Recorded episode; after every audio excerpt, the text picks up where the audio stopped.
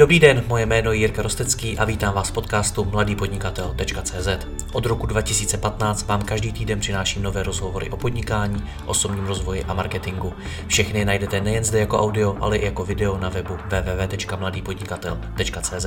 Pokračovat v mé tvorbě mohu i díky partnerům. Jedním z partnerů je i Inicio Akademie, online kurz, který vám pomůže získat více zákazníků skrze internetový marketing, sociální sítě a PPC reklamu. Vyzkoušela ji již více než tisícovka českých a slovenských podnikatelů. Přidejte se mezi ně a vstupte do Inicio Akademie. Děkuji vám za váš čas a neváhejte mi napsat na jiry.cz případně na Facebooku. Užijte si poslech. Dobrý den, vítejte u dalšího rozhovoru. Tentokrát tu mám hosta se zajímavým biznisem, jim Martin Planka ze společnosti Solarplan, které instaluje fotovoltaické elektrárny na rodinné domy. Jak takový biznis funguje a jak firma řídí své projekty si budeme povídat v tomto rozhovoru. Martine, dobrý den. Dobrý den, zdravím vás. Mně osobně přišlo, že fotovoltaiky byly velkým hitem před několika lety, kdy s nimi zkoušelo podnikat mnoho firem. Je to velký trend i dneska? Eh, je to určitá doba, kdy začíná být trendem i dnes, hlavně v rámci energetických úspor domácností. Žijeme v době, kdy ceny zdrojů, ať už to je elektřina plyn, neustále rostou. I když teď v rámci korona, korona, vize, korona krize eh, ceny plynu mírně klesají, ale celkový růst energie je vzrůstající, takže je to čím dál tím větší téma. Hmm. Jakou vy v tom vidíte budoucnost? Je to biznis, který do budoucna bude mnohem větší, než je dneska? Já si myslím, že ano. Jsem o tom i přesvědčen, protože neznám žádnou jinou vhodnou, rozumně drahou, levnou, rozumně rozměrnou technologii, kterou by mohl mít každá domácnost, aby si dokázala vyrobit sám, sama elektřinu pro, se, pro sebe. De facto. Hmm. Jak je to s pověstí fotovoltaiky? Protože ona si tu pověst úplně dobrou neudělala. Eh, máte pravdu, já bych to možná pojmenoval jinak. Fotovoltaika vina není, je to chyba legislativy. Mm-hmm. Bohužel před rokem 2010, kdy tady vznikaly solární parky na loukách, polích, úrodných půdách, eh, těch nejhodnotnějších, které vůbec u nás jsou, tak se to prostě legislativně nezvládlo. Fotovoltaiku my taky my si dnes nemůžeme postavit tam, kde chceme a jak chceme. My musíme respektovat legislativní rámec, kde stát přímo říká, jaké elektrárny eh, nejenže bude podporovat, ale které jsou připojitelné a aby to mělo vlastně nějaký smysl. Hmm. No, jak vy jste se k tomu dostal? Já vlastně fotovoltaiku, už jsem s ní koketoval, nebo vlastně dělal jsem s fotovoltaikou od roku 2008 do roku 2010, kdy počátkem roku 2011 byl vyhlášen, tuším, že to bylo 2011, generální stop stav, právě proto, že jich tady vznikalo nadměrné množství a i z dalších jiných důvodů, které není třeba úplně dál rozebírat. Poté eh, stejně jak v instalační firmy vznikly, tak rychle zanikly, protože se nedalo téměř nic stavět. Zájem opadl, eh, téma fotovoltaika bylo očerňováno, kde se mohlo, je to nakonec i dneska cítit na tom trhu. Eh, dnes je ale situace jiná zase tím, že jsme přijali určité, určité jakoby, to řekl, nějakou směrnici nezáleží ale na, hlavně na Evropské unii, ale je to spíš o tom starat se více o životní prostředí a dbát na to, ať jsme schopni si vyrábět lokálně elektřinu zdarma a nezatěžovat eh, vůbec zjednoduším dráty, distribuční síť, tak abychom přes celé území museli vodit doleva doprava elektřinu, ale abychom si byli schopni sami lokálně vyrobit. Hmm. Jak se takováhle firma zakládá? V podstatě fotovoltaika po Česku je enormní administrativní práce.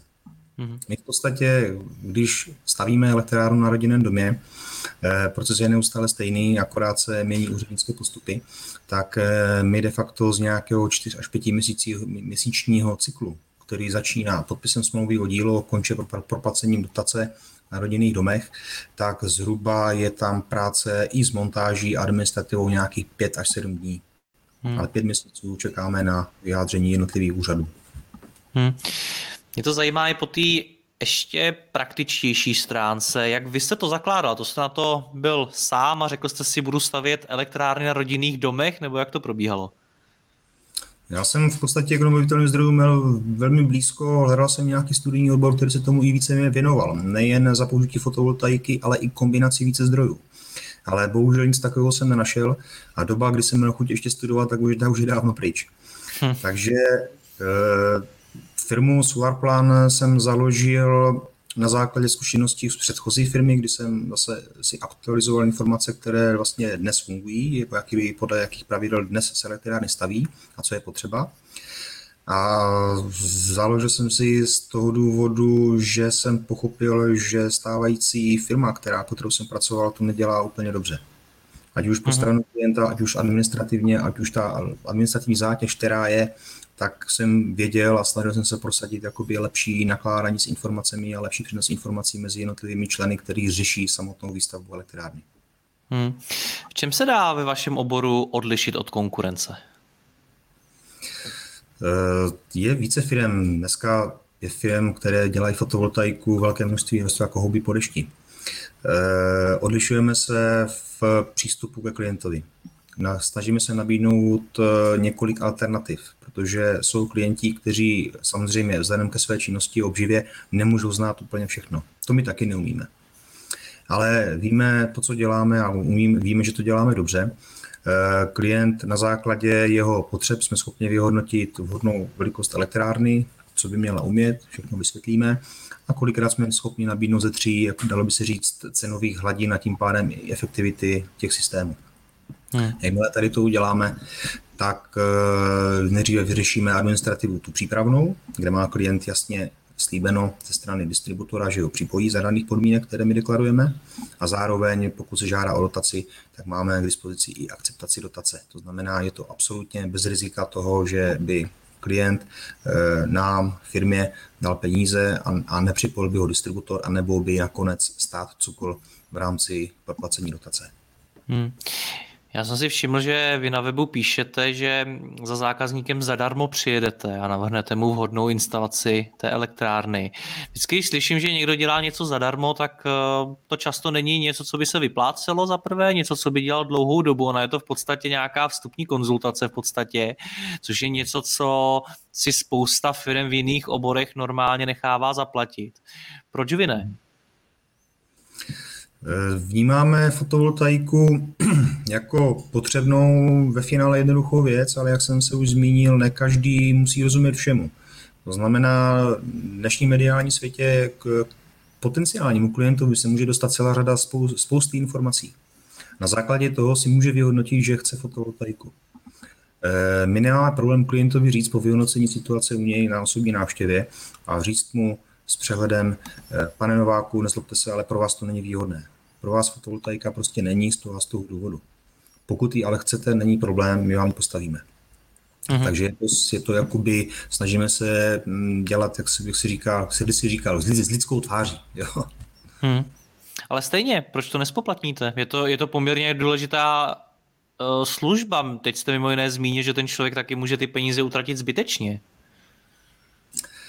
Ehm, víte, snažíme se, jakoby děláme to tak, aby jsme zvýšili povědomí o vůbec obnovitelných zdrojích elektřiny.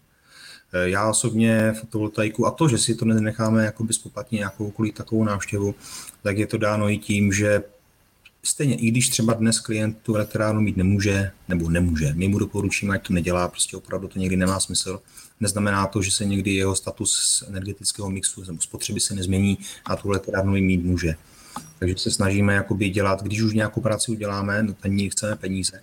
Ale v tuto chvíli eh, není důvod ty peníze po klientovi chtít, protože věříme v to, že tímto přístupem si získáme při případné změně.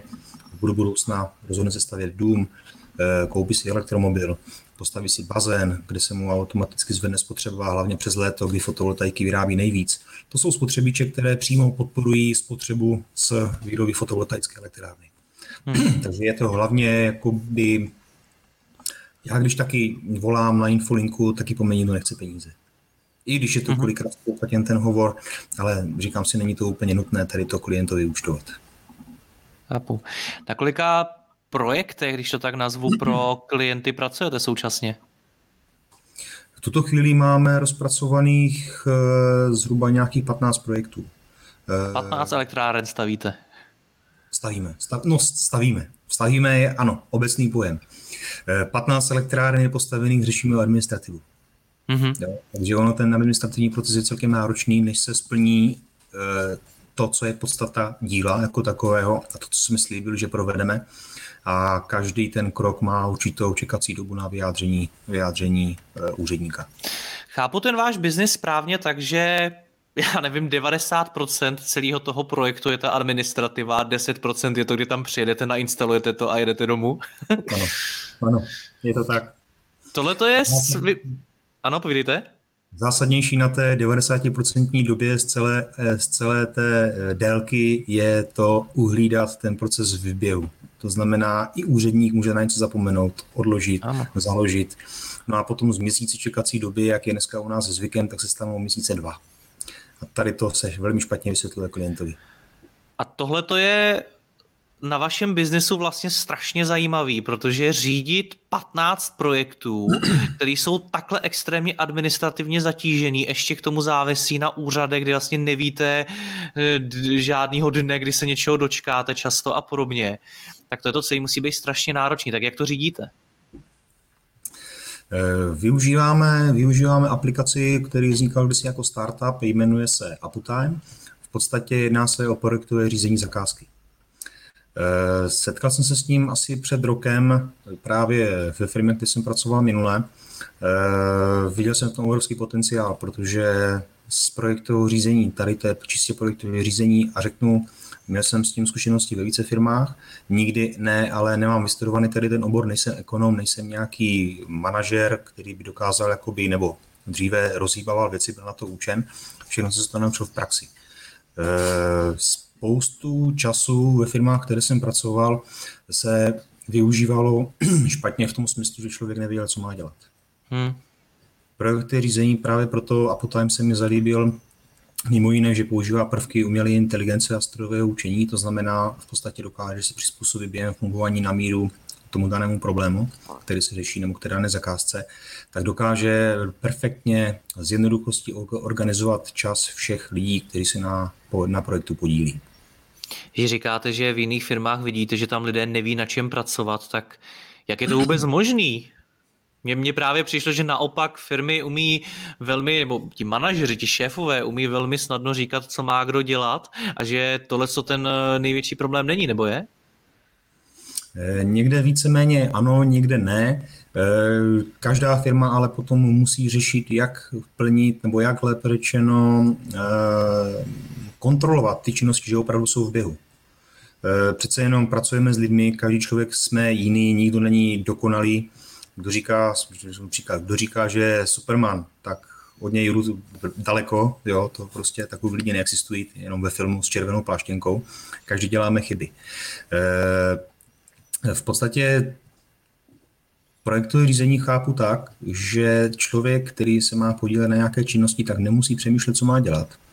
E, podle předem nastavené mapy, tak aby to fungovalo, myšlenkové mapy projektu, je schopný si ráno otevře si aplikaci, tam mu přesně řekne, co má dělat, organizuje mu čas eh, a tím pádem nemusí vynakládat tu činnost, aby si tu práci vymýšlel. Zároveň ty činnosti ale dokáže manažer, který je tím pověřený kontrolovat. Že nic není po nějakém deadlineu, všechno běží jak má. Hmm. Tu mapu vytváříte vy? Jako ve většině firm právě vytváří ten manažer nebo prostě nějaký ten team leader, který těm lidem teda říká, co mají dělat a eh, jak se má ta práce vyvíjet? Tu myšlenkovou mapu dělám já. Vyplývá to z toho, že jsme malá firma. Firma byla firma Swarplan, byla založena, tuším, že v říjnu minulého roku. E, nejsme tím pádem, jakoby, nemáme tolik spolupracovníků, pracovníků, kteří by dělali určité činnosti, navíc to není efektivní v tuto chvíli. Těch zakázek tolik není, abychom potřebovali mít 25-20 e, lidí zaměstnaných a tím pádem jsem se snažil veškerou, veškerý krok výstavby elektrárny od jakékoliv podání žádostí po podpis, po vyplnění formulářů, krom odborných, protože samozřejmě pro tuto činnost je potřeba i odborníků, jako je revizní technik, jako je projektový manažer, který je schopný vypracovat projekt s razítkem na řešení a podávání žádostí na novozenou úsporám. E, stejně tak hlavně elektrikář, jo, který musí být výborný, musí být na něj spolech, což, což máme a jsme na něj velice hrdí. Takže tento celý proces jsem si musel projít a neustále procházím na každém eh, projektu a díky tomu jsem schopný nastavit myšlenkovou mapu tak, ale samozřejmě po konzultaci s těmi jednotlivými odborníky, tak, aby to vyhovovalo všem a zároveň, aby to fungovalo v globále. Mm-hmm. No, elektrikář. Jak se dá naučit elektrikáře pracovat v nějaké aplikaci s umělou inteligencí a podobně? ono je to o vhodnosti, vhodnosti nastavení jakoby těch dílčích procesů. Já elektrikáři neříkám, co má dělat, on ví moc dobře, co má dělat. Já mu akorát, jakoby já, aplikace mu řekne, že teď je třeba dělat na nějakém projektu. A on už vlastně během té přípravy, která předchází tomu spuštění jeho tásku, jeho úkolu, už je na to připraven a akorát se mu řekne, teď je třeba tady to dělat a Uptime potom hlídá to, že do 14 dnů, na které jsme se s elektrikářem dohodli, na to práce musí být udělána. Tím pádem mm-hmm. já na to musím myslet, nebo kdokoliv jiný z manažerů, z kolegů, nikdo na to nemusí myslet, protože v okamžiku, kdy se blíží deadline, tak přijde notifikace zpráva o tom, že už se blíží deadline něčeho, co mělo být, co bude, mělo být hotovo, nebo bude hotovo za dva dny. Hmm. Stejně, ale tito lidé ve vší úctě k ním asi zřídka, kdy vůbec řeší slovo proces, procesní řízení a podobně, pravděpodobně jako nad tím takhle vůbec nepřemýšlí nad tou svojí prací, tak eh, musel jste to nějakým způsobem naučit vůbec procesně pracovat? E, naučit určitě ano, ale procesně pracovat vůbec ne. Mm-hmm. Protože z uživatelského hlediska Uptime se chová jako prostředík, kde mu na jedné straně panelu vyjede, se mu zobrazí úkol, který má dělat, on si jej rozklikne, spustí, že na něm pracuje, jakmile ho dokončí, dá další jakoby, button, kterým řekne, ano, mám splněno. A tím to končí.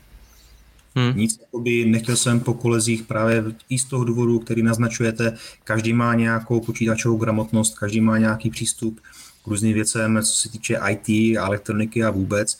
Eh, takže co nejjednodušší formou, jenom se po nich chce, aby pracovali v tom prostředí, které jim bude říkat, co má dělat a on splněný úkol označí, že je splněn. V tuto chvíli po splnění nějakého úkolu eh, přichází podle předprogramované myšlenkové mapy čas řešit úkol následující. Tím hmm. pádem vlastně to byla hlavní myšlenka využití Uptime, protože spoustu času lidé to tráví tím, že si telefonují, kdy najdu tento soubor, eh, už, to můžu, už na to můžu dělat, nebo ještě ne a podobně. Takže v tuto chvíli tyto procesy na zadně řeší Uptime. Moje zkušenost s firmy je taková, že ať už využije Uptime, cokoliv jiného, tak uh, velmi často to vidí jako něco, nad čím musí trávit poměrně hodně času, protože ty, ty nástroje fungují dobře, když jsou v nich samozřejmě ty data a ty data o tom, co má kdo dělat a tak dál, uh, tam musí někdo zadat. A mimochodem tohle je dost často důvod, proč ty firmy do toho třeba nejdou a řeší to, jak se říká, po staru nějak prostě jinak tak je, jaká je realita? Zabírá tohle vám hodně času? Jako trávíte v tom uptime většinu dne? Eh, já ze své pozice celkem ano, už abych odhlídal procesy a našel i optimální varianty řešení a nastavení mind, mind mapy, ale dílčí uživatelé, dílčí pracovníci vůbec nemusí. Hmm. Uh, oni v podstatě Uptime není jakoby nástroj, který by mi řekl, že chybí nějaký dokument. My práci, kterou jsme dělali bez Uptime, tak jsme stejně tyto informace museli schraňovat a mezi sebou si předávat, mezi sebou hmm. komunikovat ve smyslu, hele, mám tady povolení čes distribuce, můžeme připojovat, posílám to dál. Tady to se děje pořád, akorát ty lidé mezi sebou nemusí komunikovat, protože oni v Uptime označí, mám dokument ten a ten, dají eh, splněný úkol a okamžitě běží dalšímu následujícímu řešiteli daného úkolu, následující úkolu pokyn k tomu, aby, aby pracoval dál. Takže my stejně jsme dělali stejnou dokumentovou přípravu a archivaci a vůbec veškeré ty práce, které souvisí ať už se souborovým systémem, tak jsme dělali do posud. Akorát Uptime nám dal tu výhodu, že nám řeší optimální čas, kdy na těch zakázkách, na těch jednotlivých úkolech té zakázky můžeme pracovat. Hmm. Co vám to dává jako tomu manažerovi tohle? Je to Jenom tak, jsou to jenom taky informace o tom, že je nějaký úkol hotový, nebo to má pro vás nějakou ještě další větší hodnotu. Tam se, protože velmi často vidím, že manažeři k tomu právě přistupují jenom jako k nějakému informačnímu systému, který jim řekne, jestli je něco hotového nebo ne, a žádný další závěry z těch informací, které se v tom objeví, vlastně nevyvodí. Jak to máte vy? My neustále snažíme jakoby rozšiřovat potenciál uptime. To znamená, jak jste naznačil, jak jste říkal, začíná to informovaností. Používáme CRM, snad můžu zmínit Raynet, který, který vlastně Raynet a Uptime má, mají mezi sebou nastavenou integraci. To znamená, i z uživatelskou hlediska člověk nemusí přijít do programu projektového řízení procesů nebo řízení procesů, ale podívá se na kartu klienta v CRM a tam okamžitě vidí eh, údaj, který chce podle toho, co se má importovat nebo exportovat z Uptime do Raynet na ke kartě klienta. Takže z uživatelskou hlediska to řeší jakoby to CRM samotné. Mm-hmm. Jenom ty řešitele pracují v tom Uptime. Co tam je další věc, eh, pro mě, pro mnohé z vás to určitě bude běžná věc, ale pro mě e, nějaký integromat, nějaký integrátor. Takže když jsem zjistil, jaký je potenciál těchto záležitostí automatizovaných, tak e, vím, že za rok budeme v Uptime spolu s Raynet jako CRM úplně někde jinde, protože s tím souvisí automatické informování klientů o stavu zakázky, řešení bankovních, jakoby řešení pladeb, jestli přišla na účet nebo ne, abychom mohli spustit další proces. Jo, takže ono to opravdu, když jsem si spočítal na prstech jedné ruky za to půl roku, eh, máme určitou kapacitu zakázek. Kdybychom eh, částečně ji dokážeme naplnit, ale ještě tím, že jsme začínající firma, tak ne úplně. Takže když budeme na 90% naplnosti našich kapacit, tak aby vše fungovalo jak po drátkách, tak eh, věřím tomu, že jsme schopni díky Aputám a těmto automatizovaným procesům ušetřit jedna až dvě pracovní síly. Mm-hmm. Tím chci říct, nebo s tím nechci říct, jako že to je o tom, že tady zavedeme Aputime a budeme vyhazovat lidi. To ne. My jsme akorát vytvořili a používáme nástroj, který dokáže zefektivnit práci. Nemusíme přemýšlet nad věcmi, které nejsou potřeba. Já nepotřebuju jakoby přemýšlet na tom, že musím udělat projekt na pana Nováka. Někdy, až mi někdo zavolá. Mi to řekne přímo Aputime. Teď dělej projekt, projekt na pana Nováka mám volnější myšlenkovou kapacitu, kterou můžu věnovat v pracovní době přímo do té dané činnosti. No a ve finále mám volnější hlavu potom mít i čas i na svou rodinu. Nemusím přemýšlet na to, jestli jsem něco nezapomněl, zapomněl jsem. Hmm. Jste zmínil Raynet, Integromat, uh, Uptime. Eh, všechny tyhle ty nástroje, jakkoliv jsou dobrý, tak eh, stejně ty data do nich musí zadat ti vaši zaměstnanci potažmovi. A to si myslím, že je taková hodně velká bolístka, protože dost často někdo něco zapomene, nebo tam zapomene něco vypnout, třeba jak dlouho mu trvá nějaký úkol, nebo prostě něco, a tím už se to celý vlastně posouvá a tak dál. Tak eh, jak tohle to řešíte? Jak kontrolujete, jestli vaši lidé s těmito nástroji pracují správně? Je to trošku více, zvlášť pro kolegy, kteří nejsou, jak jsem říkal, s elektronikou, s IT úplně za dobře, je to o tom se jim věnovat. Eh, my v podstatě dnes nemáme jinou možnost, jak pracovat, než používat Apple Time Raynet. To je jeden takový předpoklad. Ale dokážu si představit, že u firm, které na trhu jsou delší dobu, tak prostě nelze ze dne na den ukončit stávající systém a přejít, přejít na druhý. Ale je to, snažil jsem se svým kolegům vysvětlit, jaký je potenciál, který se už začíná velmi projevovat tím, že se ten potenciál té efektivity práce začíná projevovat, i oni to vnímají, i právě lidé, kteří těmto věcem úplně nerozumí nebo nemusí rozumět, proč, taky mají, jsou odborníci na něco jiného. A to je další motivace pro ně, aby, si tyto systémy začínaly používat víc a víc. Mm-hmm. Jak mají začít eh, ty firmy, které jste teď zmínil, které jsou třeba na tom trhu díl a mají nějaké svoje vnitřní procesy už prostě roky zavedený a takovéhle nástroje třeba vůbec nepoužívají? Tak eh, co byste jim doporučil? Jak k tomu mají ke všemu přistoupit? Jak mají začít? Víte, já obecně, pokud bychom se nebavili i nějakém, o nějakém uptime, o čemkoliv takovém, každý manažer nebo majitel firmy by měl vědět, jak probíhají procesy v jeho firmě. Eh, samozřejmě nemůže se on jako majitel tím, že má určitou jinou sadu činností a úkolů, tak se nemůže věnovat úplně všemu ale zase má své manažery, kteří zase vidí dál do těch segmentů těch činností.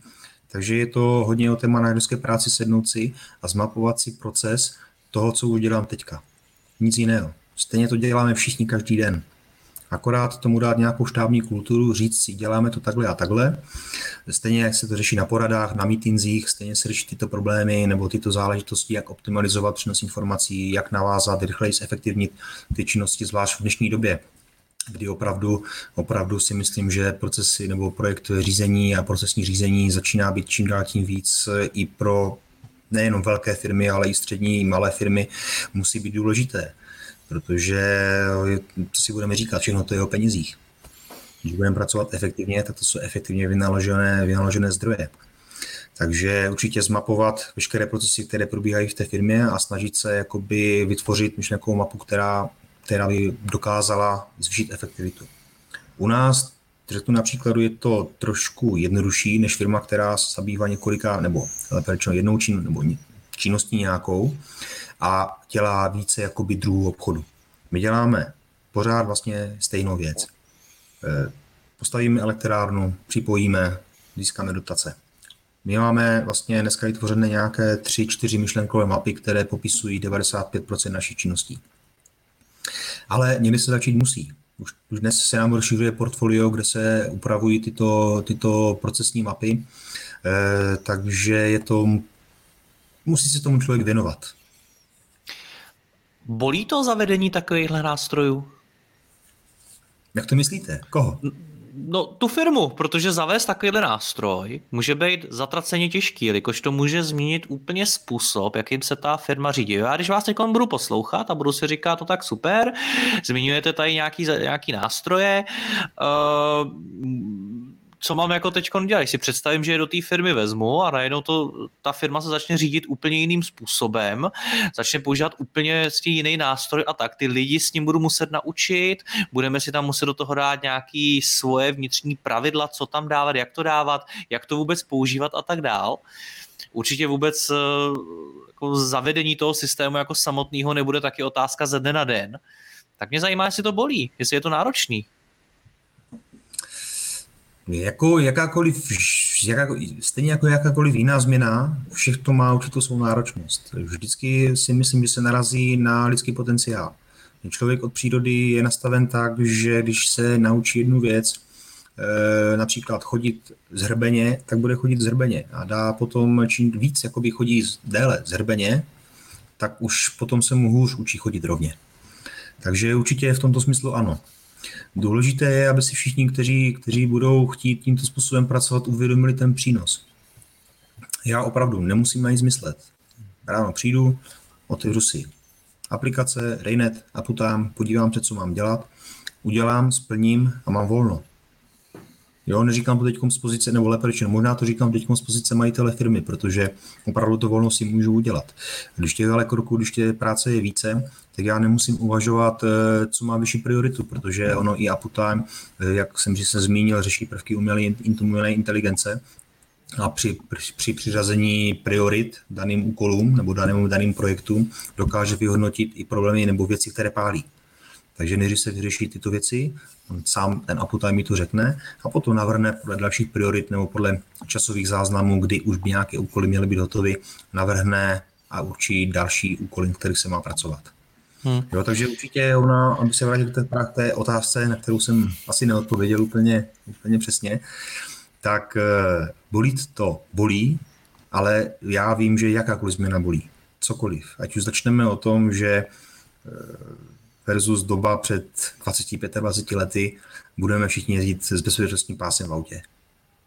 Taky to bolelo. A dneska se zapínáme všichni. Já jsem rád, že jsem ten rozhovor s vámi mohl dělat ještě z jednoho důvodu, nejenom protože je vlastně zajímavý, že firma jako vy stojí na administrativě vlastně a že, že zatím jsou až takhle složitý věci. Uh, ale mám ještě jeden důvod a to že když se s někým bavím o procesním řízení, o využívání takovýchto nástrojů, tak je to většinou nějaká technologická IT firma, eh, která řídí ITáky, která řídí prostě lidi z toho IT světa. A najednou se tady bavím s někým, kdo pracuje s elektrikářema, s různýma technikama a podobně. Jak k vám tohle to došlo? Protože mně přijde, že ještě firmy jako vy, tak tohle to ještě neřeší. Konec konců i to uptime na trhu relativně krátce. Takže takovéhle věci ještě do firm jako jste vy nedošli, nebo ano? Pletu se? Eh, Částečně asi máte pravdu. Ono to možná souvisí jako přímo s, s mou osobou. Studoval jsem střední elektroprůmyslovku, obor programování. Takže určitý, určité jakoby pohled na svět tohoto typu jsem v hlavě měl, mi zůstal. Zároveň vím, že já jako člověk jsem taky analytický typ. Hmm. Takže to taky s tím bude souviset. Proto možná jakoby jsem schopný vytvořit tu myšlenkovou mapu nebo i pracovat s ní. Hmm. Ale já to říkám jako člověk, který je tady opravdu malá firmička. Nikdy jsem to nestudoval a chci říct i ostatním, kteří budou koukat nebo poslouchat tento rozhovor, je to opravdu nástroj, který může hodně toho přinést. Eh, já jsem, když se zakládala firma, tak jsem chtěl, ať od počátku, samotného počátku tyto procesy fungují. Samozřejmě, vždy se budou měnit, vždy se budou vylepšovat, bude se používat integromat na automatické exporty, komunikaci s dalšími moduly toho trhu. Já si ještě do dneska nedokážu představit, kde skončíme, protože podle mě neskončíme nikde, my půjdeme neustále dál. Eh, takže akorát se toho nebát, jo, je to opravdu. Mám, řeknu třeba příklad, mám kolegu, který založil firmu taky na fotovoltaiku v jiném regionu o půl roku dříve. To znamená, zažíval, my zažíváme to, co on zažil před půl rokem dnes. A když jsme spolu seděli eh, někde v kavárně, tak mi sám říkal opravdu, z těch papírů jsem jde zbláznit, teď, teď neví kam dřív. Jo, a to už je stav, to je stav, který jsem nechtěl, ať se nikdy stane protože ono opravdu to je papírové války, byrokracie se potom dostat ven. To je potom nějaké úsilí oproti tomu zavést prvky procesního řízení. Hmm. Můžu opravdu říct s klidným svědomím, že to je mnohem náročnější úkol. Takže je to budoucnost vůbec takyhle vůbec řešit procesní řízení, zavádět nějaký nástroj, ať už jakýkoliv. Je to budoucnost i vašeho oboru. Ano, není to dneska záležitostí produktů velkých firm Oracle, moc jich neznám, jo, já jsem před 20 lety, ale takovýchto velkých firm. Eh, tyto produkty vznikají už na úrovni právě koho by napadlo, že vznikne Uptime tady od kluků, kteří jsou z Frýdku místku. Jo. Prostě většinou bych to typoval někde. Eh, Praha, Anglie, Tieto, jo, to jsou firmy, které by jako třeba o kterých bych to čekal. Jenomže tyto firmy mají úplně jinou klientelu. Firmy jako já je v životě zajímat nebudou, nemůžou, to by nepřežili. A nebo by ten produkt byl tak drahý, že ho v životě nebudeme používat. Martina, já vám děkuji za rozhovor, ať se vám daří, mějte se hezky. Naschledanou. Děkuji, hezký den, mějte se hezky. Naschledanou.